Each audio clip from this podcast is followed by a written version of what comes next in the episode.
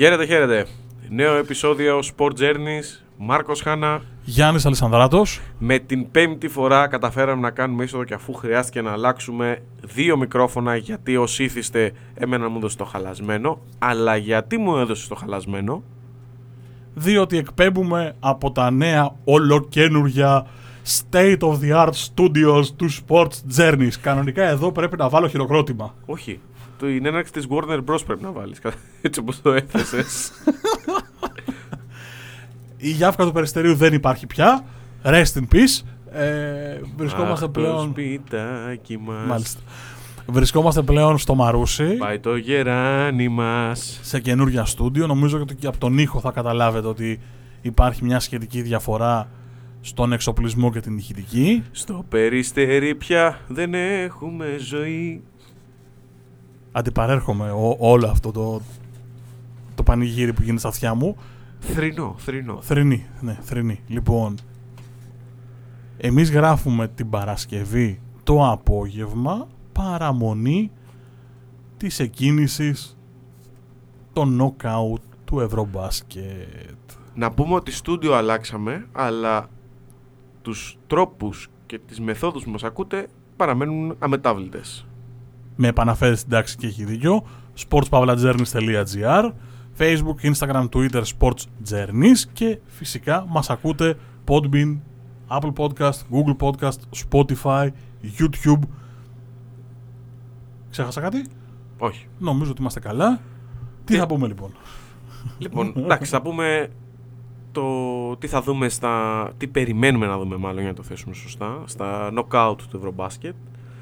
Αρχικά με τα δεδομένα των 16 και από εκεί και πέρα νομίζω ότι είναι αχαρτογράφητα τα νερά για να δούμε πώς θα πάει η κατάσταση και στα παιχνίδια της μιας βραδιάς πότε δεν μπορείς να είσαι σίγουρος. Ακόμα και για τους 16 όπου οι ρόλοι στα ζευγάρια είναι λίγο πολύ ευδιάκριτοι. Ναι, αν εξαιρέσεις το Τουρκία-Γαλλία και το Λιθουανία-Ισπανία, έχω την αίσθηση ότι όλα τα υπόλοιπα έχουν ένα ε, από πολύ έως πάρα πολύ ισχυρό φαβορή. Να δούμε λίγο το πρόγραμμα, λες, για αρχή. Βέβαια. Ε, ξεκινάει το Σάββατο στη μία, στη μία ώρα Ελλάδος, με το Τουρκία-Γαλλία. Με τον Αταμάν να κάνει παράπονα γιατί ε, η ώρα δεν βοηθάει τους Τούρκους να πάνε να δουν το παιχνίδι. Οκ. Εντάξει, καθένας μπορεί να πει και εμείς, αν θυμάσαι, για το 6 υπήρξαν μουρμούρες. Έστω και στο εσωτερικό, όχι από, επίσημα από την ΕΟΚ προς τη FIBA, αλλά στο εσωτερικό μας χάλασε λίγο το 6 ώρα. Το γεγονός ότι παίζαμε δηλαδή απόγευμα. Εντάξει. Ε, η Τουρκία, να πω, θα τα συζητήσουμε και, στο, και στην ανάλυση των παιχνιδιών. Έχει χάσει το Λάρκιν με τραυματισμό στο χέρι. Είναι πολύ σημαντική απώλεια στη θεωρία. Θα το συζητήσουμε. Σλοβενία-Βέλγιο 4 παρατέταρτο το Σάββατο. Γερμανία-Μαυροβούνιο στις 7. Στο ζευγάρι το οποίο διασταυρώνεται η Ελλάδα αν προκριθεί. Στα πρέπει τελικά. Ναι. Σωστά. Και 10 παρατέταρτο το μάτς της βραδιάς προφανώς. Ισπανία-Λιθουανία. Ντεζαβί του τελικού του 15. Να πω ότι πιθανό από αυτό το Ισπανία-Λιθουανία να προκύψει και μεταγενέστερο αντίπαλος εθνικής στην τελικά, εάν και εφόσον φτάσει η εθνική ή γενικότερα Σωστό. του, ταμπλό, του πάνω μέρους του ταμπλό που βρίσκεται η εθνική. Πολύ σωστά. Και πάμε στην Κυριακή, μία η ώρα το μεσημέρι, Ουκρανία-Πολωνία. Ίσως το πιο αμφίροπο ζευγάρι και αμφίροπο και από άποψη ονομάτων ε, αλλά και μετά όσα έχουμε δει ως τώρα στο τουρνουά. Από πλευράς ονομάτων συμφωνώ, αλλά έχω την αίσθηση ότι η Ουκρανία είναι καλύτερη ομάδα. 4 παρατέταρτο Φιλανδία-Κροατία. 7 η ώρα Σερβία-Ιταλία. Και 10 παρατέταρτο τελευταίο μάτς της φάσης των 16 Ελλάδα-Τσεχία. Όλα τα μάτς στην αρένα του Βερολίνου. Με Πάμε να θυμάσαι ξε- κύριε Βέσελη; Πάμε να ξεκινήσουμε την Ελλάδα. Εγώ λέω να τα πάρουμε με τη σειρά ξεκινώντας από το ενδιαφέρον της Ελλάδας. Ναι, όπως Ωραία, είπες. λοιπόν. Θα τους κερδίσουμε, όχι πάρα πολύ εύκολα, αλλά είναι η ώρα να τους κερδίσουμε. Πάμε παρακάτω, επόμενο. Σερβία Ιταλία. Έτσι το χρωστάμε και από το προολυμπιακό αλλά και από το Mundo Basket. Κοίτα, δεν θεωρώ ότι υπάρχει χρωστούμενο με ποια έννοια. Χρωστούμενο είναι τώρα για να γίνει κουβέντα. Με ποια έννοια, ακριβώς. Με ποια Άστο, έννοια. Έχουμε βάλει στο νούμερο ένα top 10 τον Allen Iverson. Εσύ, να μιλάς τον εαυτό σου. Αυτό, το, Ε. επει- αυτό το podcast το εκπροσωπούμε και οι δύο, να σου θυμίσω. Παίρνω απόσταση όπως θυμάσαι και στο επεισόδιο αυτό. Είχα πάρει απόσταση. Λοιπόν, ε, πριν χάσω τελείως τον ήρμό μου, στα βασικά αυτή τη στιγμή αυτό που έχουμε μάθει είναι ότι το κούμπο ο Γιάννης έχει ένα προβληματάκι με ένα μικρό διάστρεμα το οποίο δεν θα τον κρατήσει εκτός σε καμία περίπτωση. Από την πλευρά της Τσεχίας ο Σατοράνσκι έπαιξε 33 λεπτά στο τελευταίο παιχνίδι με το Ισραήλ και ήταν και καθοριστικός με double-double με... σε καλό ρυθμό τέλος πάντων το οποίο μετατρέπει την Τσεχία και λίγο σε άγνωστο χ, έτσι. Αν μου επιτρέψεις, επειδή έχω δει όλα τα παιχνίδια του Ευρωμπάσκετ, ε, δι... επιτρέψτε μου, δεν είναι υπερβολή, είναι δύο επίπεδα πάνω με το Σατοράνσκι στην ομάδα και είναι μια ομάδα της σειράς. Φτωχή πλην τίμια. Της σειράς, κανονικά. Τίποτα το ιδιαίτερο. Χωρίς αυτόν στην ε, σύνθεση της. Ακόμα και με το Βέσελ δηλαδή, φάνηκε ότι υπάρχει. Όταν λείπει στο Ράνσκι δεν, δεν έχει αυτό κάτι. Το κάτι διαφορετικό, το, την κινητήριο δύναμη που θα την ε, φτάσει ψηλά όπω το παιχνίδι με το Ισραήλ. Δηλαδή, αν δεν είχαν τον Ράνσκι στο μάτσο με το Ισραήλ, θα είχαν χάσει. Και δεν το εξετάζω ποσοτικά, δηλαδή πώς του έβαλε, αφαίρεσέ τους, πώς assist κτλ. Ε, η τακτική προσέγγιση.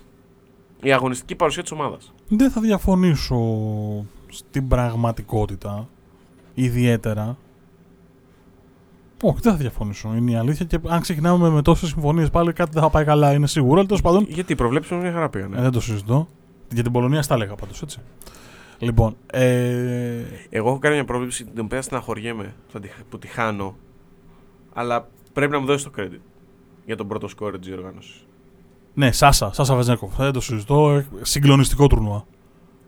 Και θα χάσει είναι... τα βραβεία από το, από το ανάμεσα σε παίκτες όπως ο Λούκα και ο Γιάννης. Και αυτή τη στιγμή σε total points, σε συνολικούς πόντους είναι πρώτος ακόμα. Ναι, δεν θα είναι όμως γιατί και ο Λούκα και ο ε, Γιάννης θα έχουν παραπάνω, παραπάνω παιχνίδια. Ναι, Τώρα δεν έχουν παραπάνω. Ο Γιάννης ειδικά έχει ένα λιγότερο. Αλλά ναι. στην πραγματικότητα θα αποκτήσουν παραπάνω παιχνίδια. OK. Okay. Ε, Μιλώντας για Λούκα και για Γιάννη, πάνε να σπάσουν το ρεκόρ του γκάγκστερ. Όπου γκάγκστερ ο Νίκος Γκάλης. Ο Λούκας το, το έσπασε. Για, για, το, ένα, ένα παιχνίδι. για το ένα παιχνίδι. Συζητάμε ότι υπάρχει πιθανότητα να σπάσουν ένα ρεκόρ του Γκάλη απλησίαστο με τους περισσότερους πόντους σε ένα τουρνουά. Ναι. Το οποίο είναι συγκλονιστικό αν γίνει στην εποχή μας. Τέλος πάντων, ε, υπάρχει μεγάλη κουβέντα γι' αυτό. Για όσους δεν έχουν δει το τουρνουά, δείτε το. Γιατί πρόκειται για ένα από τα σπουδαιότερα ευρωμπάσκετ τη ιστορίας. Ξέρεις ποιο είναι το θέμα; Έχουμε δει πολύ καλό μπάσκετ, αλλά έχουμε δει και συγκλονιστικά κακό μπάσκετ. Δηλαδή, δεν έχουμε δει ενδιάμεση κατάσταση. Έχουμε δει ματσάρες. Ειδικά ο δεύτερος όμιλος έβγαλε τρομερά παιχνίδια. πραγματικά. Ε, ο δικός μας όμιλος έβγαλε καλά παιχνίδια σε μεγάλο βαθμό. Γενικώς έχουμε δει πολύ καλά πράγματα, αλλά έχουμε δει και πολύ κακά πράγματα. Ε, υπάρχει ένα Γεωργία Βέλγιο, ας πούμε, στο ξεκίνημα το, το οποίο είναι. Έχει κερδίσει την παράταση, suspense, ναι, αλλά ναι, το μπάσκετ είναι άθλιο. Είναι οι ομάδες οι οποίες δεν περιμένεις κιόλας να δεις κάτι. Δηλαδή το, το Πολωνία-Ολλανδία είναι κακοποίηση του αθλήματος. Συμφωνώ, δεν θα διαφωνήσω. Λέω, έχω δει όλα τα παιχνίδια. Ε, τα, και, και όταν σου λέω τα έχω δει όλα, τα έχω δει όλα. Δεν θα διαφωνήσω καθόλου. Ε, ναι, εντάξει, OK. Okay. Τώρα στο ματς Μεγάλη Βρετανία-Εστονία, τι περιμένεις να Καλά, ναι, εντάξει. Δηλαδή... Okay. Λοιπόν, πάμε να δούμε την Ελλάδα. Ε, η Ελλάδα έχει ένα στατιστικό. Πες το. Ε, Προς Θεού, όχι. Ναι, αυτό που ήθελα να πω είναι ότι δεν υποτιμούμε κανέναν. Να φτάσει να παίξει τελική φάση Ευρωμπάσκετ έχει μια κρύβει από πίσω μια προσπάθεια, μια πρόκριση, ε, πολλά πράγματα. Αλλά OK, okay, στο τέλος, αν είμαστε ρεαλιστές. Έχεις απόλυτα δίκιο σε αυτό. Και μάλιστα, για να το πάμε και λίγο ανάποδα, αυτό αποδεικνύει και το πόσο υψηλό είναι το επίπεδο του Ευρωμπάσκετ. Γιατί στο πάνω ράφι, δηλαδή στις καλές ομάδες, έχουμε δει πάρα πολύ όμορφο μπάσκετ. Οπότε ίσως να κάνουμε και τη σύγκριση η οποία είναι και τελείως άτοπη. Όταν οι μεγάλοι έχουν κατεβάσει τους καλύτερους παίκτες του πλανήτη. Ο Γιώκητς, ο Ντόντσιτς, ο Γιάννης. Είναι όλοι εδώ δηλαδή. Δεν, δεν λείπει κανένας. Λείπουν μόνο οι τραυματίες. Τέλος πάντων. Πάμε να δούμε την Ελλάδα. Πάμε. Η Ελλάδα έχει ένα στατιστικό το οποίο μου χτύπησε στο μάτι αμέσως μόλις το είδα.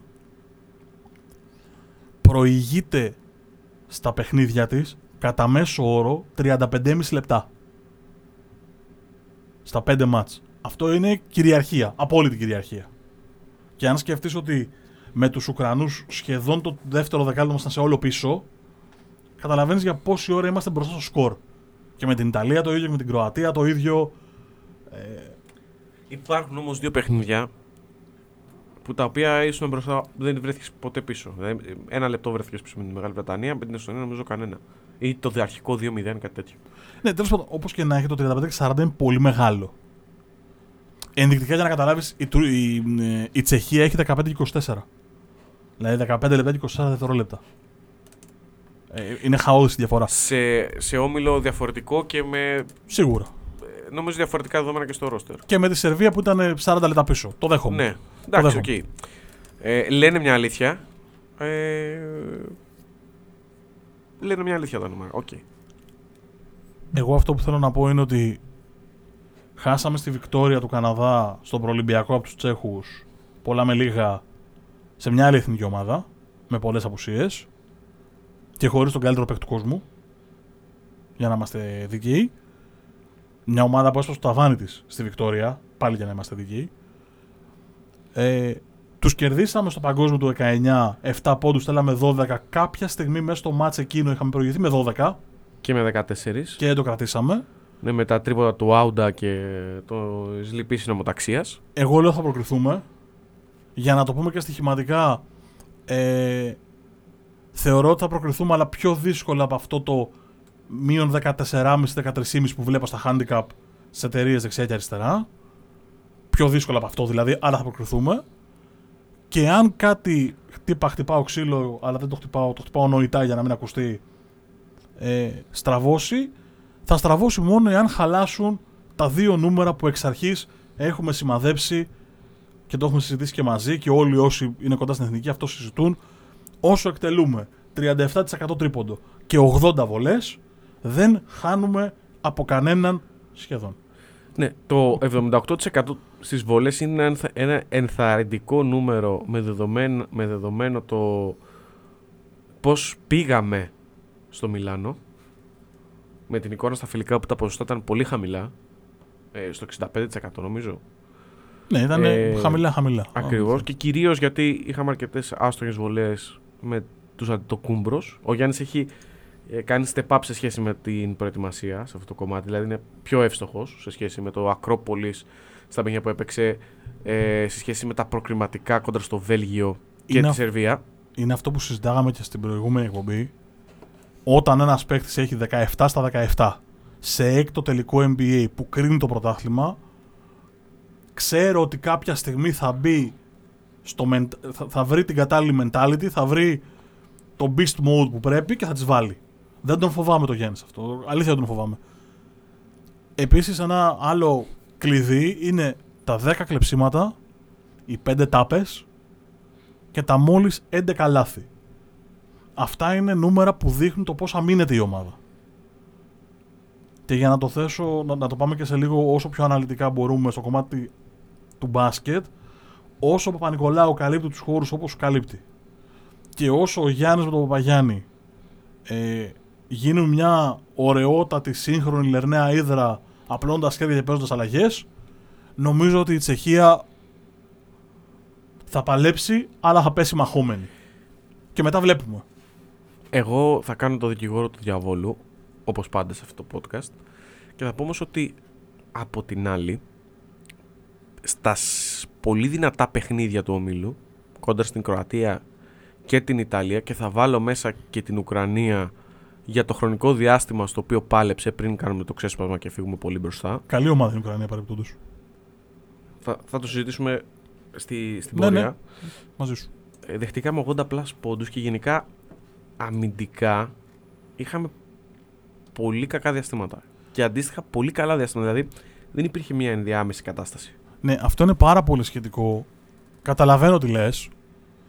Ε, για να βάλουμε και μια τάξη μεγέθους 79 φάγαμε τους Ουκρανούς, 81 από τους Ιταλούς και 85 από τους Κροάτες. Τα πιο δυνατά μάτς τέλος πάντων που δώσαμε. Το καταλαβαίνω αυτό που λες, αλλά δεν είναι αμυντική αβελτηρία. Είναι οι κατοχές στις οποίες παίζουμε.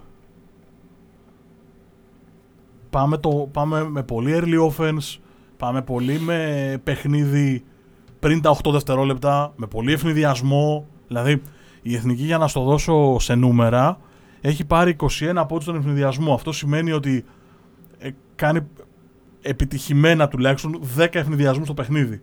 10 ευνηδιασμοί σημαίνει 5 δευτερόλεπτα. 6, max. Άρα έχουν ανέβει πάρα πολύ κατοχές. Γι' αυτό και λέω ότι δεν με φοβίζει το να φάμε 80, γιατί ξέρω ότι όταν τρώμε 80 μπορούμε να βάλουμε 95. Αν βάζουμε 40% τρίποντο και 80% βολές, εκείνη το story. Τώρα, εάν σε αυτό που έχεις απόλυτα δίκιο και ε, για να στο δώσω αυτό που λες και έχεις ε, τον πόντο που σου πρέπει, αν απ' την άλλη κάποιος μας υποχρεώσει να χαμηλώσουμε πολύ το τέμπο μας, άρα να χαμηλώσουν οι κατοχές, εκεί πρέπει οπωσδήποτε οι βολές να είναι πάνω από 80%. Γιατί στο 5-5 ο Γιάννης θα πηγαίνει στα θηρία, θα παίρνει φάουλ, θα ανοίγει διαδρόμους για διεισδύσεις στον Ντόρση, εξαιρετικός στο τουρνουά, στο Σλούκα, στον Καλάθι, άρα θα πρέπει να βάλουν βολές. Κερδισμένα φάουλ βολές. Αυτό είναι όλο. Και ο Νίκ είναι μια πολύ σημαντική παράμετρος. Γιατί, Γιατί εκτελεί σχεδόν 50% στο τρίποντο. Παιδιά, ο Νίκ είναι σούπερ. Δεν ξέρω τι λέτε οι υπόλοιποι, γιατί ακούω και διαβάζω στο Twitter και δεξιά και αριστερά ότι ο Νίκ είναι το ρυθμό του. Είναι σούπερ ο Νίκ. Αυτό πρέπει να κάνει στο παιχνίδι και αυτό κάνει. Μοιράζει assist, καθοδηγεί την ομάδα, παίζει άμυνες, κάνει κλεψίματα. Είναι το μυαλό της στο πότε ανοίγουμε το transition και πότε τραβάμε χειρόφρενο. Δηλαδή, στο πότε πατάμε το κουμπί του νήτρο και πότε το κλείνουμε μέσα και θα πάμε στο 5-5. Ναι. Είναι Γενικώ. τόσο εύστοχος πλέον όσο δεν μπορεί να το αφήσει το σουτ. Σωστά. Του το αφήσαν προκλητικά και όσα έπρεπε να τα βάλει, τα βάλε. Αυτό. Και δεν με νοιάζει κιόλας. Θα σου το πω ειλικρινά. Ο Νίκ όσο βάζει αυτά τα ένα-δυο σουτάκια, εγώ είμαι εντάξει. Άλλα πράγματα θέλω από τον Νίκ εγώ. Τις ασίστ του θέλω. Να βρίσκει το Γιάννη θέλω στην κυκλοφορία. Ό- όσο το κάνει αυτό ο Νίκ είναι όλα καλά. Να βρίσκει το Σλούκα σε baseline cut. Τον έχει βρει 10 φορές από όταν όσες φορές παίξανε μαζί. Αυτό θέλουμε από τον Νικ. Ο Νικ είναι ο εγκέφαλος της ομάδας. Ο Σλούκας είναι ο πιο ταλαντούχος επιθετικός και αυτός που φαίνεται με τις assist, με τα σουτ. Είναι πολύ σημαντικό Στα ότι. γκαρντ, πρόσεχε τι λες. Ναι, ναι, ναι, για το- μιλάω για το 1-2. μιλάω για το 1-2, έχεις δίκιο. Κάτσε, γιατί θα μας κρεμάσουν την Όχι. κουδούνια εδώ πέρα. Μιλάω για το 1-2. Αλλά το μυαλό της ομάδας είναι ο Νικ. Γενικώς, οκ, θα το πω έτσι όπως το σκέφτομαι. Εμένα αυτή η ομάδα με έχει ενθουσιάσει και τη γουστάρω και μετράω τις ώρες αντίστροφα και τα δευτερόλεπτα να έρθουν τα παιχνίδια της για να κάτσω να τη δω. Γιατί με ψήνει, ρε παιδί μου. Με ψήνει, πώς το λένε. Με ψήνει ο τρόπος που παίζει. Ο τρόπος που αντιδράει στα δύσκολα. Με ψήνει ότι έχει τέσσερις παίχτες που περάσαν ένα μήνα στο φυσιοθεραπευτήριο μόνο και μόνο για να αντέξουν να μπουν στο αεροπλάνο και να, να παίξουν. Ο Παγιάννης, παιδιά, αυτό που έχει κάνει δεν υπάρχει. Ο Σλούκας αυτό που έχει κάνει να γυρίσει σε 10 μέρες τραυματισμός, ο οποίος είναι 15 ημερών minimum, δεν υπάρχει. Και το ίδιο ισχύει για τον Παπαπέτρου, το ίδιο ισχύει για- και για τον Κώστα τον Ατροκούμπο. Ναι, με την ευχή να μην τους βγουν μέσα στη σεζόν όλα αυτά. Να μην τα Εγώ πάμε μιλάω μπροστά. για το τι είδα τώρα. Εγώ είδα τέσσερα παιδιά τα οποία με βάση το ρεπορτάζ ήταν και δεν ήταν οι δύο μέσα και παίξανε όλοι στην πρώτη φάση. Χωρίς ρυθμό, χωρίς ρυθμό. Παπαπέτρου είναι εκτός ρυθμού, το καταλαβαίνω. Ναι, ο Ιωάννης έχει, την... έχει επηρεαστεί περισσότερο. Δηλαδή, ο Παπαγιάννης το πρώτο μάτσο που έπαιξε ήταν πάρα πολύ καλό. Στο δεύτερο δυσκολεύτηκε λίγο στην προσαρμογή στο ότι έπρεπε να παίξει πίσω από τον Γιάννη. Ε, δηλαδή να μπαίνει και στο χρόνο που έχει να τελειώνει φάσεις να προσπαθήσει. Δηλαδή, ενώ κόντρα στη Μεγάλη Βρετανία ήταν εξαιρετικό στο pick and roll, στο παιχνίδι με τους Ουκρανούς δυσκολεύτηκε πάρα πολύ και βρήκε, βρήκε και πιο δυνατά κορμιά. Ε, αυτό πήγα Και να σου εκεί- πω, και εντάξει. εκεί- Καμία σχέση το μετάλλο. Αυτό πήγα να πω, αλλά εκεί λαμβάνεις σε κριτήριο το, την κατάστασή του. Έτσι. Μια χαρά είναι και ο Παγιάννης μια χαρά είναι. Αλλά νομίζω ότι ναι, όσο προχωράει το τουρνουά είναι μια χαρά. Και ο Παπαπέτρου είναι εντάξει, αυτά που πρέπει να κάνει τα κάνει. Κάποια στιγμή πρέπει να βάλει και κάποια σουτ. Θα τα βάλει. Μακάρι να τα κρατάει κάβα για την οχτάδα. Λέω τώρα εγώ. Ε, Και να τα βάλει εκεί. δεν βρίσκω τρόπο να χαθεί αυτό το παιχνίδι. Ακόμα και σε λίγες κατοχές. Εντάξει. Θεωρώ ότι θα περάσουμε. Δεν μπορώ αυτά τα δεν βρίσκω τρόπο. Ειδικά με την εθνική με ξέρεις τα γούρια μου. Τα, τα δικά μου τα γούρια. Ναι, αλλά οκ, ναι, σε αλλά νιώθω. Σε νιώθω. Σε Μετά νιώθω. όσα έχω δει από την Τσεχία, δεν βρίσκω τρόπο. Εγώ σου λέω ότι το μάτσο μπορεί να κρυθεί στον πόντο και να κερδίσει με ένα πόντο, αλλά δεν βλέπω ότι μπορεί να χάσει. Ακόμα και στο μία σου και μία μου έχεις πιο ισχυρές προσωπικότητες. Έχεις καλύτερη ομάδα, έχεις περισσότερες επιλογές, έχεις μεγαλύτερο βάθος, έχεις πιο κυρια... κυριαρχικές εμφανίσεις. Όλοι οι παράγοντες είναι εκεί. Δεν είναι κάτι ότι μας λείπει. Έχεις την οριμότητα που δεν την είχες στο μουντομπάσκετ εκεί που έπρεπε να είσαι πιο σοβαρός. Το βλέπεις. Δηλαδή η ομάδα βρέθηκε πίσω και με την Ιταλία και με την Κροατία όταν επέστρεψε η Κροατία από το, από το, συν- από το πλήν 16 και η ομάδα είχε χαρακτήρα, δηλαδή ήταν ψύχρεμη. Και ποιος τον έκτισε αυτό το χαρακτήρα, Γιάννη μου; Παύση αεροπλάνο βύσινο. Ε, πες τώρα, δε. Ποιος τον έκτισε το χαρακτήρα αυτής της ομάδας; Δεν χτίστηκε ο χαρακτήρας της ομάδας. Είναι θέμα προπονητή αυτό. Δεν χτίστηκε ο χαρακτήρας. Είναι θέμα προπονητή. Μιλάμε για προσωπικότητες οι οποίες έχουν μόνες τους χαρακτήρα. Απλά βρέθηκε ο σωστός άνθρωπος για να βάλει αυτές τις προσωπικότητες στη σωστή θέση των πραγμάτων. Κάτι το οποίο δεν είχαμε στα προηγούμενα τουρνουά. Με όλο το σεβασμό και στον coach Κουρτόπουλο και στο coach Κατσικάρη και σε όλους τους ε, ανθρώπους οι οποίοι πέρασαν από τον πάγκο της εθνικής ομάδας τα τελευταία χρόνια. Αυτή η ομάδα λοιπόν από τις εντός ή εκτός εισαγωγικών, πάρτε όπως θέλετε, αποτυχίες του παρελθόντος ή από τα στραβά, από τα χαστούκια που έφαγε, έχτισε λοιπόν αυτό το χαρακτήρα σαν ομάδα, συνυπολογίζοντας και τις πολύ μεγάλες προσωπικότητες που διαθέτει. Ήρθε μια πολύ μεγάλη προσωπικότητα στον πάγκο, που έχει πάει το δρόμο εκατοντάδες φορές στο υψηλότερο επίπεδο, για να δέσει το γλυκό. Τους έχει ψήσει ο Ιτούδης με τέσσερις λέξεις. Και τέλος. Πέρα από ότι είναι πολύ καλός προπονητή, άρα παίρνει μπασκετικά και αθλητικά το 100% από τον οποιονδήποτε, τους έχει ψήσει κιόλας. Τους έχει ψήσει ότι παιδιά, ελάτε εδώ και αν είμαστε όλοι μαζί, κάτι θα γίνει. Εγώ να σου πω την αλήθεια μου. Δεν έχω μεγαλύτερη χαρά από το να βλέπω μια εθνική ομάδα που βρίσκεται για 20 μέρες μαζί. Ήταν αυτό που ζήλευα στους Ισπανούς. Τους Ισπανούς τους ζήλευα αυτή τη 15 ετία, δεν τους ζήλευα για το, για το τροπεά τους. Τους ζήλευε γιατί καταλάβαινες από τον τρόπο που αντιδρούσαν ότι γουστάρουν να είναι εκεί. Ότι παρατάνε το καλοκαίρι τους και την ξεκούρασή τους γιατί γουστάρουν, γιατί πάνε πενταήμεροι. Και κάπου κάπου παίζουν και τα καμπατσάκια. Το καταλάβαινες, το έβλεπες. Λοιπόν, πού με έψησε λοιπόν για να το κλείσουμε για το θέμα της Ελλάδα, όταν είδα 8 από τους 12 να πηγαίνουν στο Μεάτσα, να βλέπουν Ιντερ Bayern και να κάνουν γκελάκια με τις μπάλες κάνοντας χαβαλέ με το παιχνίδι. Όταν βλέπεις 8 από τους 12, κάτι λέει. Εντάξει, εγώ θα ήθελα να δω και τους 12. Και Ακόμα καλύτερο είναι το 8 από τους 12. Γιατί οι άλλοι 4 μπορούν να κάνουν αποθεραπεία, μπορεί να κοιμήθηκαν, οτιδήποτε. Όταν όμως 8 αποφασίζουν να πάνε κάπου, το bonding, ο δεσμός μοιάζει πολύ δυνατός. Και ε, είμαι, είμαι πολύ ok. Τι θέλω να πω; Να σου πω γιατί δεν θέλω να αποκλειστεί από την Τσεχία. Γιατί είναι τόσο. Με έχει ψήσει τόσο πολύ αυτή η ομάδα που δεν θέλω να φύγει από το τουρνουά με την ταμπέλα της αποτυχίας στο πρώτο νοκάουτ. Στους 8, αν είναι οι Γερμανοί ή οι Μαυροβούνοι, θα κάνουμε άλλου τύπου κουβέντα. Αυτό.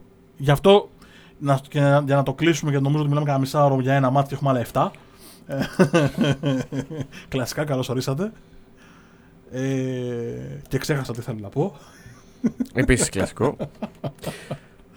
Ε, Ρε παιδί μου, πώς το λένε. Δεν θέλω να φύγουν από το αεροπλάνο. Να φύγουν από το αεροπλάνο. Άι, καλά. Να φύγουν από το τουρνουά έχοντας αποτύχει. Γιατί αν φύγουν στο πρώτο νοκάτο έχουν αποτύχει. ναι, αλλά πώς αλλάζει τα δεδομένα, ε, η τύχη και η, η αγωνιστική δραστηριότητα, θα πω εγώ, όχι τύχη απλά. Πλέον βλέπεις στην κοινή γνώμη ότι έχει αλλάξει ο, το επίπεδο της αποτυχίας και της επιτυχίας. Δηλαδή, πλέον μετά και τι σταυρώσει, σου λέει ότι άμα δεν, είσαι, δεν πάρεις μετάλλιο, είσαι αποτυχημένος. Καλά, Ελλάδα. Είδες ρε, πώ εσύ. αλλάζει. Ελλάδα, ρε, τώρα πανηγύρι. Εντάξει. Κάναμε 5 στα 5 και είμαστε έτοιμοι να, Όχι, δεν είναι το 5 στα 5. να καθαρίσουμε τους Αμερικάνους. Όχι, δεν, δεν παίζει, δεν δουλεύει έτσι. Εγώ το ξέρω πολύ καλά ότι δεν δουλεύει έτσι. Ε, γι' αυτό σου λέω, μην ασχολείσαι με αυτούς. Θέλω να σου πω όμως ότι βλέποντας τις ομάδες στο πάνω ταμπλό, έχοντας αντιμετωπίσει τη, την Κροατία από αυτές, θέλω να σου πω ότι καμία δεν βρίσκεται σε κατάσταση πλήν της Γερμανίας που πιθανότατα θα τη δούμε στους 8 που να συντρομάξει. Δηλαδή, είδα τη Λιθουανία, ναι, ήταν στον όμιλο φωτιά, ναι, πέρασε την τελευταία στιγμή, χίλια ναι, αλλά τη λείπουν πράγματα. Ωραία, πάμε να τα δούμε. Πάμε. Για να τα συζητήσουμε, γιατί Τι- έχω, ο- έχω πολλά να πω εδώ. Η Ελλάδα περνάει. Ωραία, ναι. Πού Μακάρι. φτα- Πού φτάνει; Μην με ρωτάς. Δεν με νοιάζει. Αλήθεια σου λέω. Κάτσε, δηλαδή πριν ξεκινήσουν οι μπέσα, όμιλοι, μπέσα. μας έλεγες εδώ για επιτυχίες αποτυχίες. Μπέσα. Στο λέω μπέσα. Έτσι όπως έχει πάει το τουρνουά, αν κερδίσει πιστικά τους Τσέχους και πάμε να παίξουμε το φυσιολογικό Ελλάδα-Γερμανία στο Βερολίνο, άρα τους Γερμανούς εντός έδρας, εγώ είμαι εντάξει. Οκ. Και να παίξουμε τους Γερμανούς και ακόμα και αν πέσουμε από τους Γερμανούς να έχουμε παλέψει. Εγώ δεν αλλάζω Και άποψη. θα είμαι εντάξει. Εγώ δεν αλλάζω άποψη. Όπως είχα πει και στο επεισόδιο που γυρίσαμε παραμονές της εκκίνησης του Ευρωμπάσκετ, θεωρώ ότι στην τετράδα θα βρεθούμε. Για να μην παρεξηγηθώ, Εύκολα ή δύσκολα. για να μην παρεξηγηθώ, προφανώς κοιμάμαι τα βράδια και σκέφτομαι το πώς θα σηκώνει ο Παπανικολάου το κύπελο και αν θα το δώσει στο Γιάννη πρώτα ή θα το δώσει στον Τούδη. Τέτοια όνειρα κάνω. Ε, Καμία επαφή. Ωραία. Αλλά κοιτώντας το τι έχω μπροστά μου, ε, είναι αυτό που λέω. Πάμε στα υπόλοιπα. Γερμανία Μαυροβούνιο. Να τα πάμε έτσι όπως ξεκινήσαμε με το ταμπλό. Το πάνω μέρος του ταμπλό. Γερμανία, εγώ θα πω. Ναι, Σε τρομερό momentum. το λέγαμε ότι είναι μία από τις πιθανές εκπλήξεις του Ευρωμπάσκετ, το συζητήσαμε και μας προκύπτει. Και περισσότερο από ό,τι περίμενα, εγώ θα πω. Δηλαδή, Συμφωνώ, εγώ τέσσερα τους έδινα στον όμιλο. συμφωνώ. Ότι θα περνούσαν άνετα βέβαια, όπως και πέρασαν. Αλλά όχι με τον μπάσκετ που είδα. Περίμενα Συμφωνώ. δεν τους περίμενα τόσο καλούς. Απολύτως μαζί σου, ένα εκατομμύριο μηδέν. Ε, πάρα πολύ όριμο ο Σρέντερ. Καλός παίκτης. Πάρα πολύ όριμο.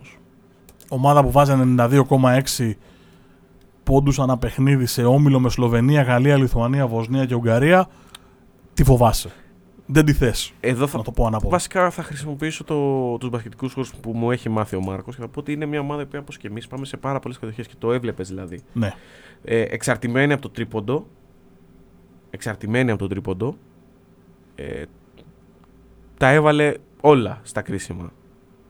Και εκεί κρατάω μια πισίνη. Τα έβαλε όλα. Δηλαδή, εμφανίστηκε ένας Λό, ο οποίο είναι ένας guard ανάμεσα στο πρώτο και στο δεύτερο ράφι. Δεν μπορείς να τον πεις ότι είναι πρωτοκλασσάτος guard Ευρωλίγκας. Αλλά ούτε δεύτερο κλασσάτο μπορεί να τον πεις. Δηλαδή, είναι σε μια ενδιάμεση κατάσταση. Του λείπει ίσως η, η σταθερότητα για να μπορέσει να κάνει το step up και να μπει στο πρώτο group που αναφέραμε. Αλλά κάνει τρομερό τουρνουά. Τρομερά όριμος ο Σρέντερ. Εγώ εκεί πατούσα και δεν περίμενα ότι θα είναι τόσο καλή η Γερμανία. Είναι τρομερά όριμος. Του δίνει το σουτ προκλητικά πολλές φορές, δεν θα το πάρει. Είναι υπομονετικός. Ε, θα κοιτάξει να φτιάξει πρώτα τους συμπαίκτες. Αποκάλυψε ο Βάγνερ. Καλός παίκτης. Γενικώς καλή ομάδα, παιδιά. Καλή ομάδα. Έχει, Με καλές αρχές. είναι ακριβώς μια ομάδα με αρχές, αλλά ήδη από τους ομίλους βλέπεις ότι έχουν κάνει πολλοί παίκτες το step up. Δηλαδή, αν διαβάσεις το roster, δεν περίμενε ότι ο Βάγνερ θα είναι το πρώτο βιολί. Απλά είναι μια ομάδα που πάει πολύ στο 5-5. Έχει 6 πόντους στον αιφνιδιασμό. Λίγους για το επίπεδο. Είναι μια ομάδα όμως που απ' την άλλη παίρνει 43 πόντους από τον πάγκο της. Μεγάλο νούμερο. Τους μισούς σχεδόν. Οκ, γιατί προφανώς έρχονται παίκτες από τον πάγκο όπως. που είναι πρωτοκλασάτοι, αλλά και αυτοί 7-8 είναι, δεν είναι περισσότεροι. Θα σου πω ποια είναι η παγίδα. Το ότι έχει 6 πόντους στον αιφνιδιασμό δεν σημαίνει ότι παίζει, ότι παίζει 5-5 αργά Όχι, το όχι. set παιχνίδι. Συμφωνώ. Έχει δίκιο. Εκτελεί πάρα πολύ γρήγορα στο δευτερεύον αιφνιδιασμό κατά βάση. Έχεις δίκιο. Αλλά ε, επιλέγει επιθέσεις πολλές φορές στα 10 δευτερόλεπτα. Early offense. Ναι, είναι λογικό. Δηλαδή, επειδή δεν έχει τα κορμιά, αλλά δεν έχει τους παίκτες οι οποίοι θα ποστάρουν πλην του Τάις. Και ο Τάις, επειδή δίνει τα πικ ψηλά, πολλές φορές ε, μένει εκτός. Ε, αναγκάζει να πάει σε γρήγορες επιθέσεις. έχει και το shoot, έχει και το momentum, έχει και την έδρα. Κατάλαβες.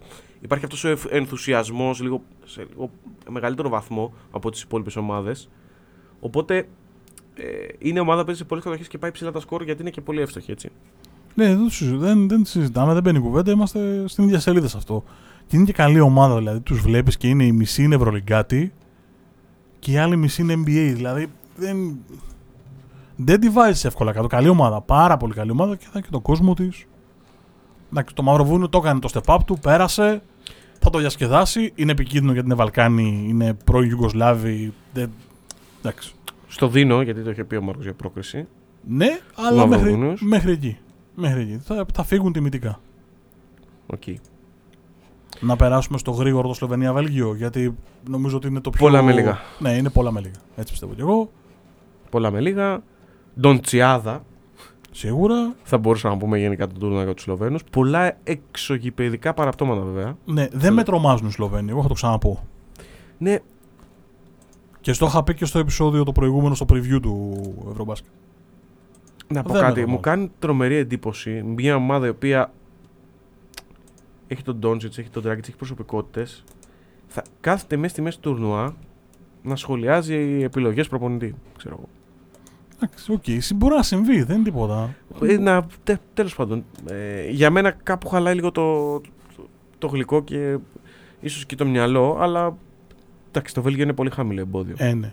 Ε, 26,6 πόντοι, 7,6 rebound, 6,8 assist, 1,8 κλεψίματα ο κύριος Λούκα Ντόνσιτς. Το ρεκόρ του Γκάλι σε επίπεδο σκοραρίσματος Με τους σε ένα 47. παιχνίδι. Σωστά. Δεν το ξεχνάμε. Βέβαια, πρέπει να πω ότι έχει 2 στα 8 μεσόωρο από τα 6,75. Όχι καλό νούμερο για τα κυβικά του. Και κάνει και 5 λαθάκια. Αλλά είναι απόρρια του γεγονότος ότι διαχειρίζεται από τις 71 μπάλες που βλέπω στις κατοχές τις ε, 71 και 10, και 10 ε, από τις 80 κατοχές τέλος πάντων της Σλοβενίας διαχειρίζεται ξέρω εγώ τις 85 ε, και 5 ακόμα. Οπότε, οκ, πάμε παρακάτω. Ε, εντάξει. Ο Ντράγκιτς είναι άξιος συμπαραστάτης. Ο Τόμπι πάρα πολύ καλό τουρνουά για τα δεδομένα του, γιατί δεν είναι και πιο γρήγορος, ψηλός που υπάρχει. Όχι, αλλά δεν χρειάζεται. Ξέρει πολύ μπάσκετ βέβαια. Σωστά. Ξέρει πάρα πολύ μπάσκετ και δεν είναι, δεν είναι ιδανικά σε αυτό το κομμάτι το οποίο ψάχνει η Σλοβενία τέλος πάντων και τον τρόπο με τον οποίο παίζει. Ισπανία-Λιθουανία. Α, εκεί θα με πας. Ναι, σε πά... εγώ ξεκινήσα να σε πάω από το πάνω μέρος του ταμπλό προς τα κάτω, εσύ τα μπέρδεψες λίγο. Ε, πάω με τις ώρες. Έχω μπροστά μου το, Όχι. το ορολόγιο Θα πρόγραμμα. σε πάω στο Ισπανία-Λιθουανία γιατί νομίζω ότι είναι από τα πιο περίεργα ζευγάρια. Κοίτα να δεις τι γίνεται τώρα. Όπως λέει και μια ψυχή, τίποτα καλό δεν ξεκινάει με τη λέξη κοίτα. Τους Λιθουανούς, όπως θυμάσαι, τους είχα στο κεφάλι μου ως μια ομάδα που μπορεί να φτάσει μέχρι τα μετάλλια. Σωστά ως εδώ. Όταν έχεις χάσει τρία ντέρμπι, στα οποία είτε προηγείσαι, είτε είσαι λίγο πίσω, και τα χάνεις 7-8 πόντους, και τα τρία στο τελευταίο δίλεπτο, κάτι πηγαίνει λάθος. Αυτό. Θα πω και όποιος κατάλαβε, κατάλαβε. Εντάξει, έχουν γίνει μυθικά πράγματα σε κάποια μάτια να χάσουν. Εντάξει. Έχει χάσει 92-85 από τη Σλοβενία σε μάτς που προηγείται. Έχει χάσει 73-77 από τη Γαλλία σε μάτς που είναι κορακόρ μέχρι το φινάλε σχεδόν. Έχει χάσει 107-109 στην παράταση από τη Γερμανία. Δεν έχει πάρει ούτε ένα ντερμπι. Τα έχει χάσει όλα στο όριο. Εγώ θα πω ότι το ματς με τη Γερμανία είναι στυγνή φα... σφαγή. Πάρ' το όπως θες. Εντάξει, Ό,τι και να Δεν είναι. πήρε ούτε ένα σφύριγμα. Δεν βάρεσε ούτε. Οι διαιτητές έχασαν μέχρι και τη βολή. Στην τεχνική ποινή. Που τεχνική κάνανε και ποινή. ένσταση τελικά οι Λιθουανοί. Ναι, οκ. Εντάξει, δεν θα πω για τη διαιτησία γιατί είναι. Δεν, δεν μπορώ να καταλάβω γιατί ας πούμε, ακόμα και οι ίδιοι διαιτητές προστατεύουν τους διαιτητές. Είναι κατώτεροι των περιστάσεων. Το έχω ξαναπεί. Κακοί διαιτητές τελεία δεν θα ασχοληθούν περισσότερο. Πάμε Ναι, παρακάτω. προχωράμε γιατί βλέπουμε υπερθέα μας το τέλο τη ημέρα. Αλλά θέλω να πω ότι δεν συνάδουν με το επίπεδο, Ναι, μην το χαλάς. το, επίπεδο το παικτικό ακριβώς. Συμφωνώ. Ε, οπότε θα πω ότι το ντέρμπι με τη Γερμανία δεν το έχουν χάσει ακριβώς. Το πάω αλλού. Ε, με τη Σλοβενία παίξαν καλά, αλλά δεν είχαν τον Ντόνσιτς που έχει η Σλοβενία στο τέλος της ημέρας. Και νομίζω αυτό τους στερεί και τους στέρισε και την είδα με τη Γαλλία. Έχουν εσύ πρόβλημα στο, στο, στον Στο ένα. Άσο. Στο ένα. Στο Δηλαδή, τίμιος ο, ο, ο Λεκαβίτσιου, αλλά όταν έχεις μπροστά σου σε ένα τουρνουά και θα, πρέπει να, θα κληθείς να αντιμετωπίσεις τον Ντόντσιτς, παίκτες όπως ο Καλάθης, ε, ποιος άλλος. Η Γερμανία, ο Σρέντερ ε, ή ο Βάγνερ, ας πούμε, στην περιφέρεια της Γερμανίας ε, και πολλά ακόμα ονόματα. Και πρόσεξε τώρα. Πάνε και βρίσκουν από τα powerhouses, δηλαδή από τις μεγάλες ομάδες του τουρνουά, την αμέσως επόμενη που έχει πρόβλημα στο ασώδιο. Ναι, είναι ακριβώς στο. Είναι το πιο πενταρίσιο ζευγάρι και είναι, στο πιο, φ- είναι πολύ 50-50. Ωραία. Δηλαδή τα δυνατά χαρτιά και των δύο ομάδων είναι στο ζωγραφιστό. Εγώ θα δώσω μια ψηλή στην Ισπανία. Εγώ θα πω Λιθουανία. Γιατί, γιατί θα το κάνω; Γιατί κερδίσανε με όλους τους τρόπους. Κερδίσανε πανεύκολα τους Βούλγαρους και τους Γεωργιανούς. Χάσανε από τους Βέλγους σε μια άθλια εμφάνιση. Κερδίσανε εύκολα τους Μαυροβούνιους, οι οποίοι προκρίθηκαν εν τέλει. Και στο μάτς που θα έκρινε την πρωτιά με την Τουρκία, Τους το χάρισε η Τουρκία. το πήρανε. Τελείω. Ήταν εκεί για να το πάρουν. Α, άμα στο χαρίζουν, πρέπει να, να απλώσει τα χεράκια σου και να το πάρεις. Ωραία. Θα σου αντιστρέψω λίγο την ερώτηση. 50-50 για να σε προλάβω. 50-50.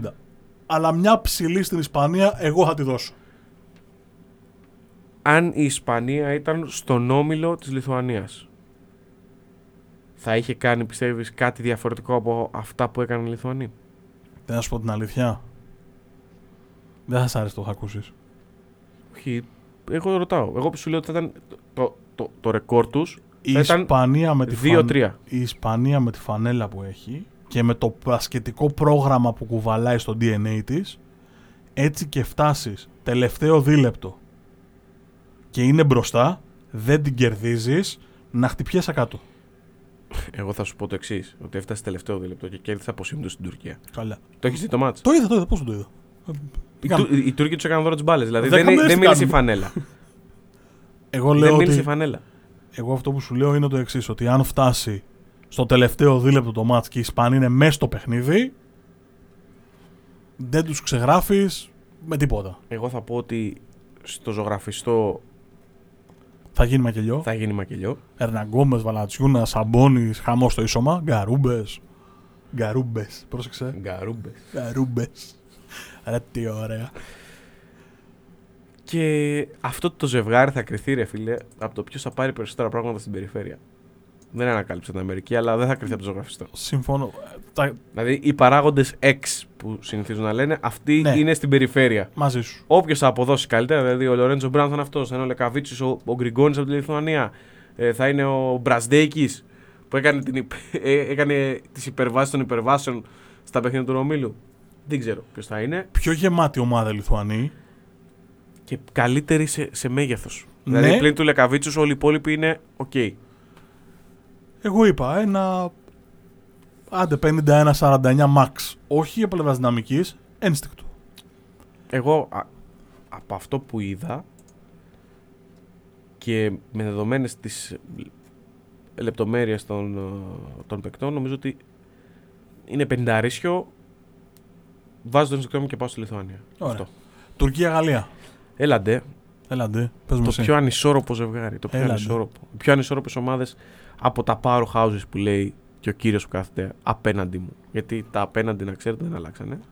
Όταν τα playmakers σου είναι κάτω από 1,90 και θέλουν από μία μπάλα έκαστος, δεν μπορεί να είναι καλά τα πράγματα.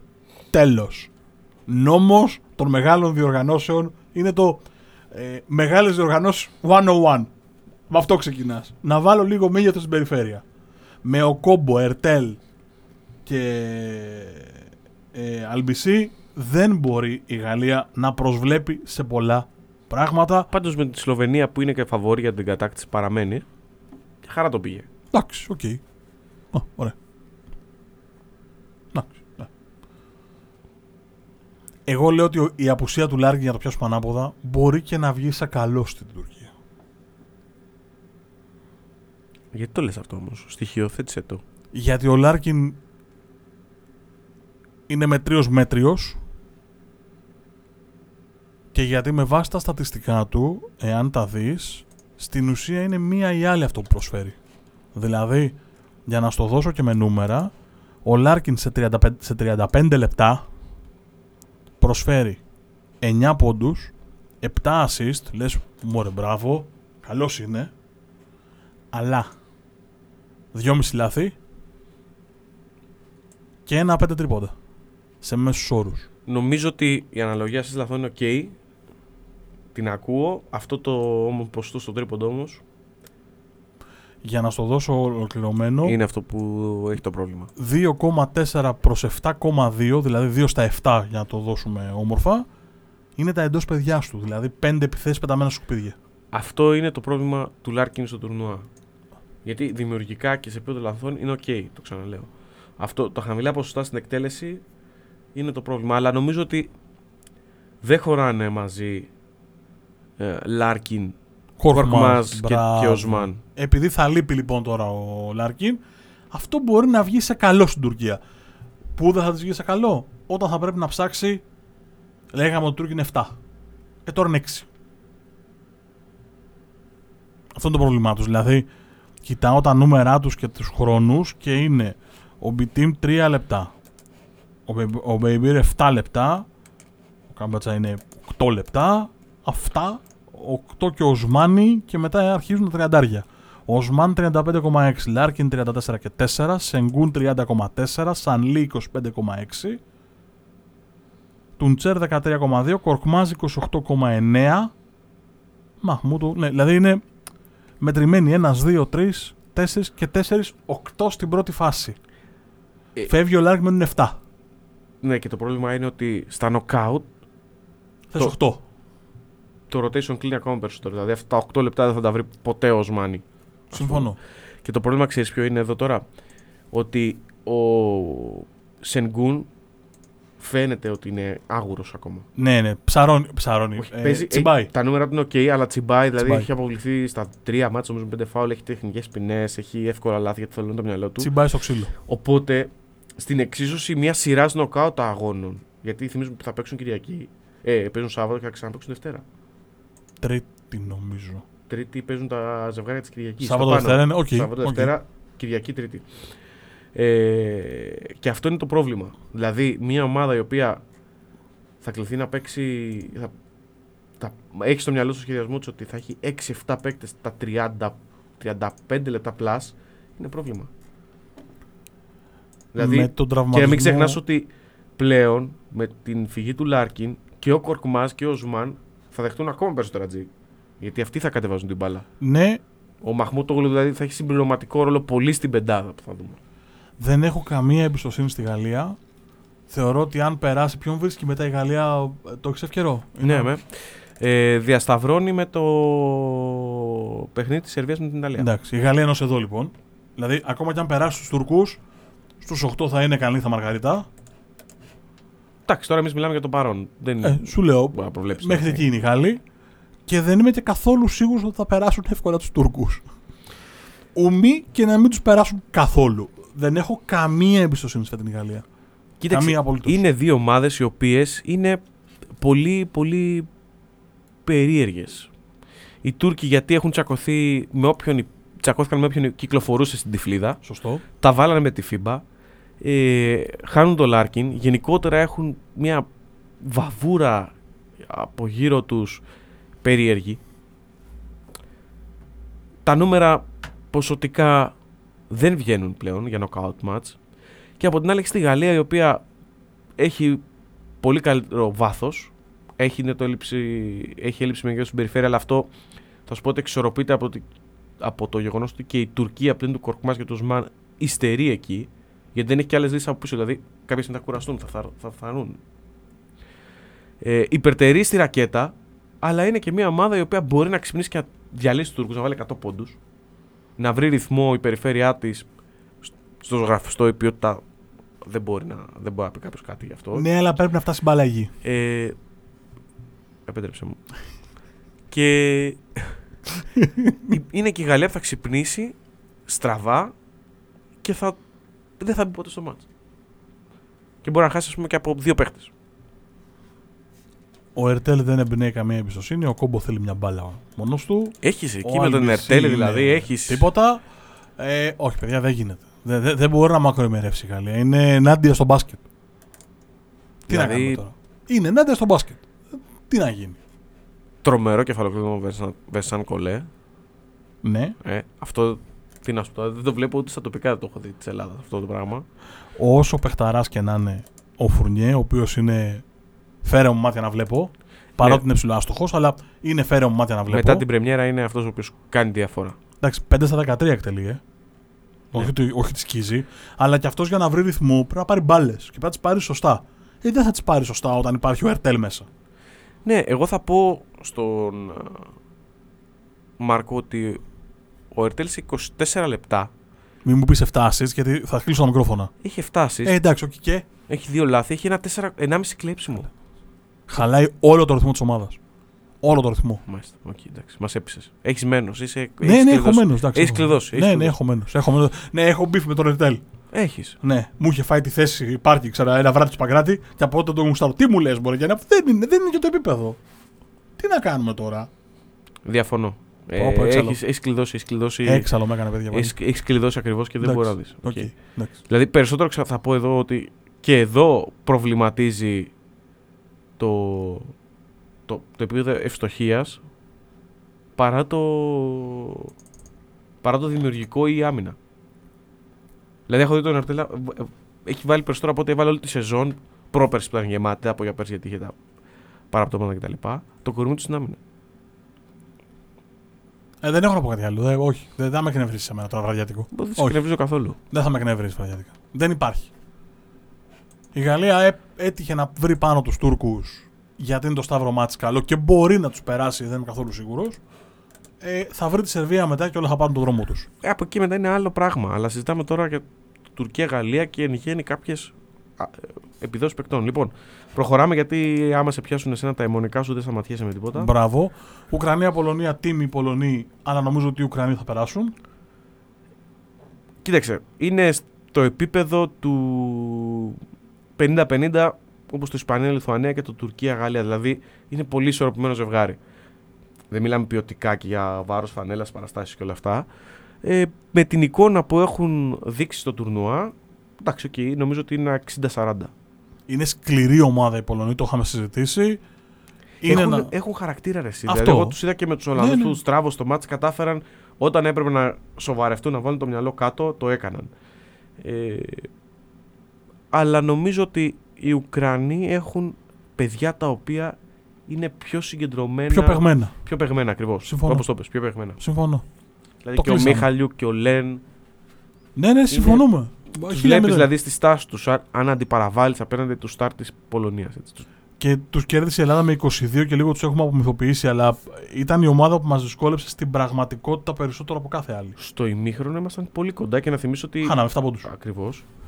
Και να θυμίσω ότι μας έριξαν και πάρα πολύ ξύλο. Στην πραγματικότητα σου λέω είναι η μόνη ομάδα που μας δυσκόλεψε στα αλήθεια. Γιατί ούτε οι Κροάτες ούτε οι Ιταλοί μας δυσκόλεψαν με την έννοια αυτή. Να μας ρίξουν ξύλο, να μας βάλουν σε δύσκολες θέσεις κτλ. κτλ. Πήγαν με το ταλέντο. Δηλαδή και οι Κροάτες και οι Ιταλοί πήγαν να, να πάρουν το με το ταλέντο τους. Και εκεί υπερτερούσαμε ακόμα και αν είχαμε απουσίες. Τέλος πάντων, προχωράμε. Φιλανδία-Κροατία. Έλαντε. Εγώ λέω ότι- ότι εδώ μπορεί να γίνει μια έκπληξη των 16. Δεν υπάρχει έκπληξη γιατί είναι ε, απολύτως ισορροπημένο ζευγάρι. Δεν υπάρχει φοβόρη για μένα. Ε, Ε, όχι, εντάξει. μην κρίνουμε με την ιστορία και το βάρος φανέλας. Ε, όχι, εντάξει. Δεν είναι ισορροπημένο ζευγάρι. Οι Κροάτες είναι καλύτερη ομάδα. Είναι Πώς Όχι, ανάποδα. προκύπτει; Συγγνώμη. Έχουν καλύτερους παίχτες μέχρι το 5-6. Σ' αρέσει αυτό; Το κρατάω; Η Κροατία μέχρι στιγμής είναι ο Dr. Jekyll και Mr. Hyde. Με τις Ναι. εμφανίσεις της. Δηλαδή, Ναι. μία περίοδο Οκ. μπορεί να βρει ρυθμό να βάλει 30 πόντους και δύο περίοδοι να είναι ε, χάλια. Οκ. Να, Οκ. εγώ και εσύ σε μονό να τους κερδίζουμε. Εγώ εδώ λέω ότι μπορεί να γίνει Υπερβολή, αλλά μία από τις εκπλήξεις. Δεν αυτό είναι- για το βάθος, αλλά τέλος πάντων κλείνει και το rotation.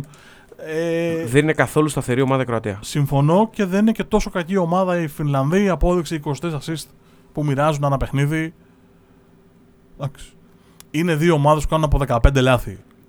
Εκεί είναι το, το κλειδί.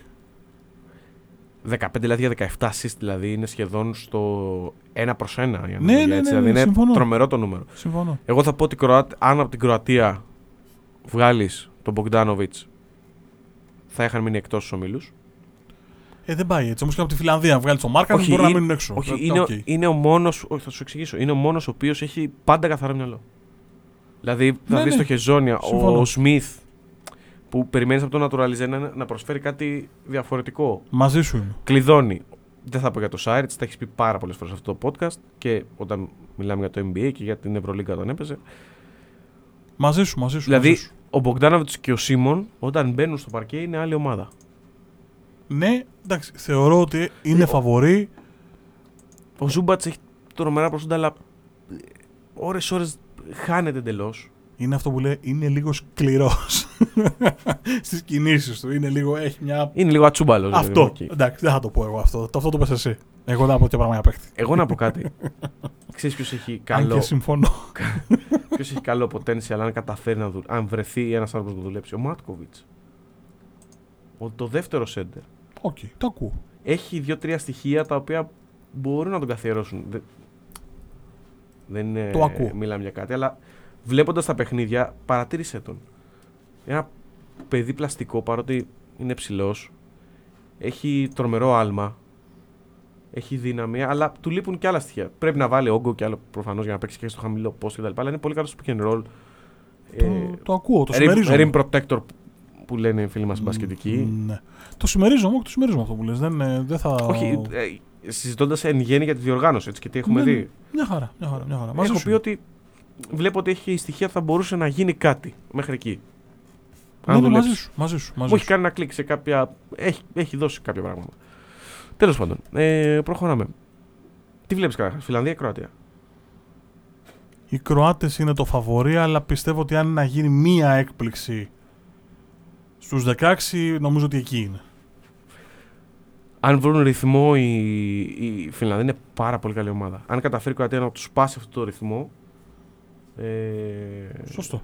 Νομίζω ότι θα καταφέρει. Σουτάρουν πάρα πολύ, υπερβολικά πολύ. Δηλαδή, υπερβολικά εξαρτημένοι από το τρίποντο. Και αυτό γιατί ίσως έχουν έλλειψη στα γκαρντ. Δηλαδή, ο Κόπονεν δεν μπορεί πια, φαίνεται. Δηλαδή, είναι πίσω, ο Λίτλε πίσω, ο Σέπαλα το ίδιο και ο Μαχούνι το ίδιο. Αλλά είναι και μικρά κορνιά. Ε, είναι εξαρτημένοι από το τρίποντο. Αλλά αν βρουν ρυθμό, μπορούν να τα βάλουν όλα. Ε, αυτό είναι το κομμάτι με την ε, Φινλανδία. Και επίσης δεν έχουν ψηλό.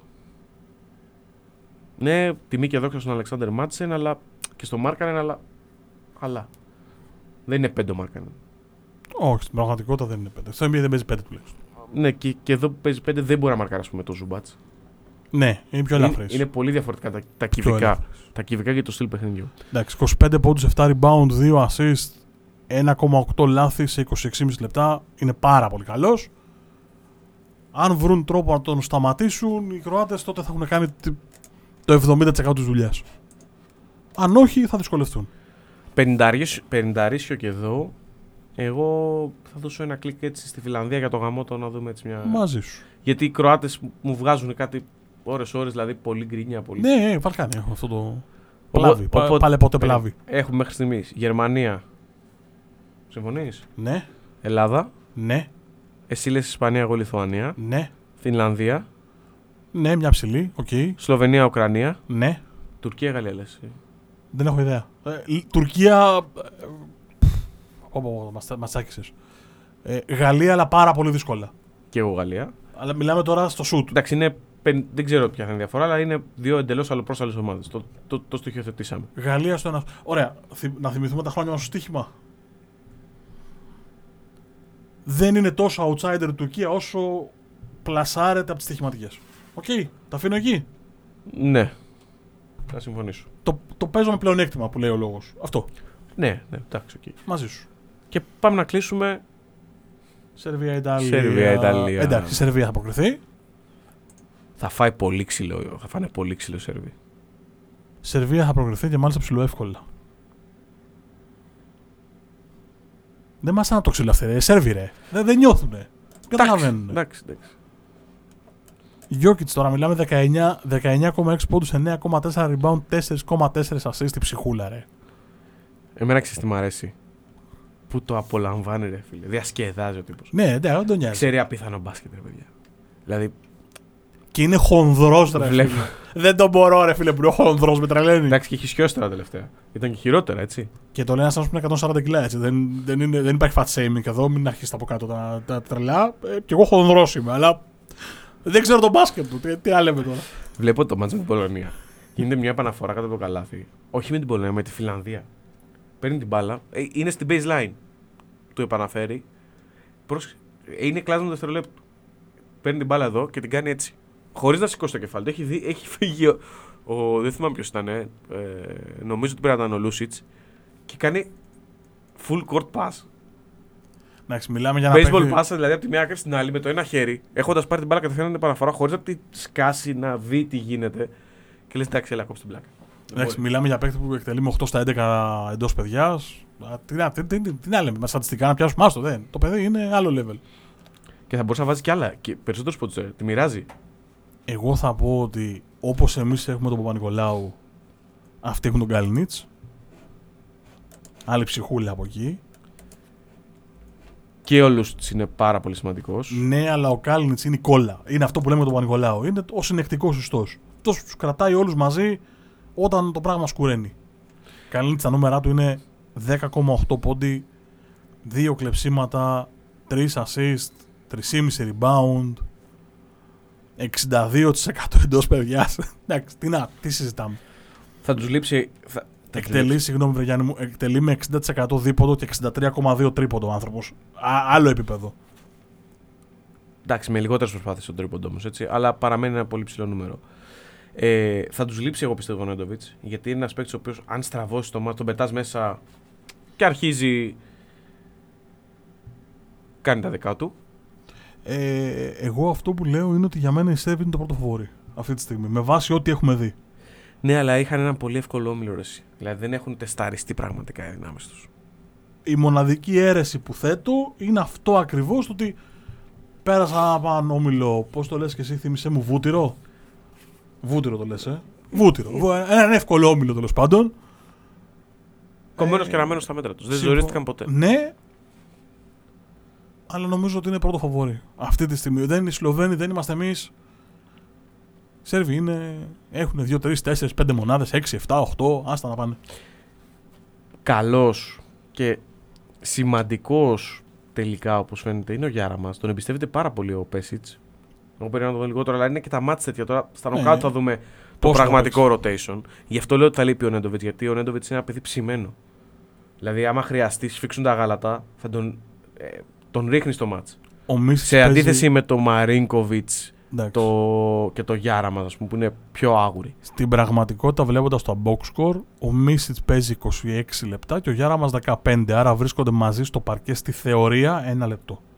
Ο ένας είναι η αλλαγή του άλλου. Οκ, του Μίτσιτς θα γίνει το 25, θα γίνει 30, 31 και του Γιάραμαζ μπορεί να γίνει 12 για να υπάρχουν και κάποιες ειδικές καταστάσεις που μπορούν να παίζουν μαζί.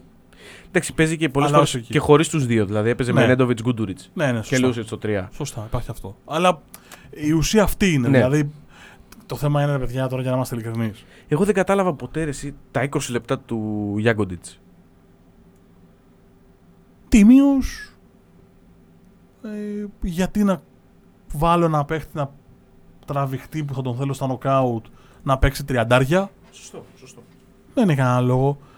Τώρα συζητάμε ότι μπορεί να φτιάξει δίδυμα η Σερβία Μίσιτς Γκούντουριτς. Δηλαδή μπορεί να, φτιά, να φτιάξει πεντάδα με Μίσιτς Γκούντουριτς Κάλινιτ.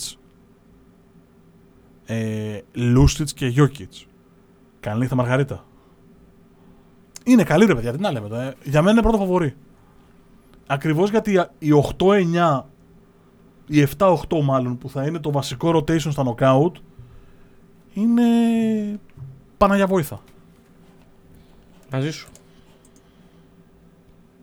Θα ξανακάνουμε podcast; Όχι γενικώς, ε, Ευρωμπάσκετ. Ξανακάνουμε τη Δευτέρα; Μόλις τελειώσουν; Ε, θα δούμε ανάλογα. Θα δούμε, θα δούμε. Δεν υποσχόμαστε τίποτα. Εντάξει, το να κάνουμε preview είναι λίγο δύσκολο. Θα δούμε. Μήπως είναι σε μια πιο special ε, συνθήκη. Κάτι, κάτι έχουμε στο μυαλό μας. Κάτι έχουμε. Κάτι θα γίνει. Κάτι θα γίνει.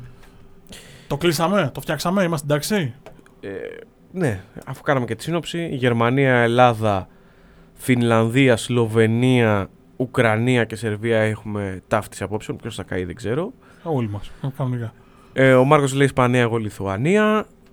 Ο Μάρκος λέει. Όχι, και Γαλλία συμφωνήσαμε. Εντάξει, Και ναι. Γαλλία συμφωνήσαμε, Και απλά Γαλλία. λέω δύσκολα. Εντάξει, η Πολύ- διαφορά μας μόνο είναι στο Ισπανία-Λιθουανία. Μια χαρά. Πάλι συμφωνήσαμε, δεν πάει καθόλου καλά. Όχι, αυτό. γιατί μια χαρά πήγε το πρώτο κομμάτι. Ναι, ναι, εντάξει.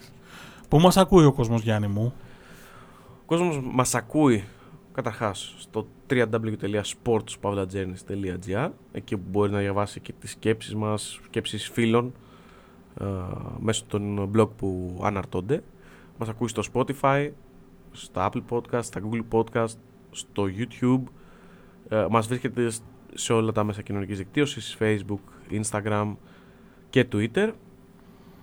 Εγώ δεν έχω γράψει τίποτα μέσα στο Ευρωμπάσκετ παρότι με τρώει το χέρι μου γιατί είμαι γνωστός ότι αφού δεν έγραψα στο πρώτο μπάτς που κερδίσαμε δεν θα ξαναγράψω για να μην χαλάσει το γούρι. Οπότε αν δείτε κείμενό μου για την εθνική ομάδα μάλλον έχουμε αποκλειστεί ή έχουμε πάρει το κύπελλο, διαλέξτε.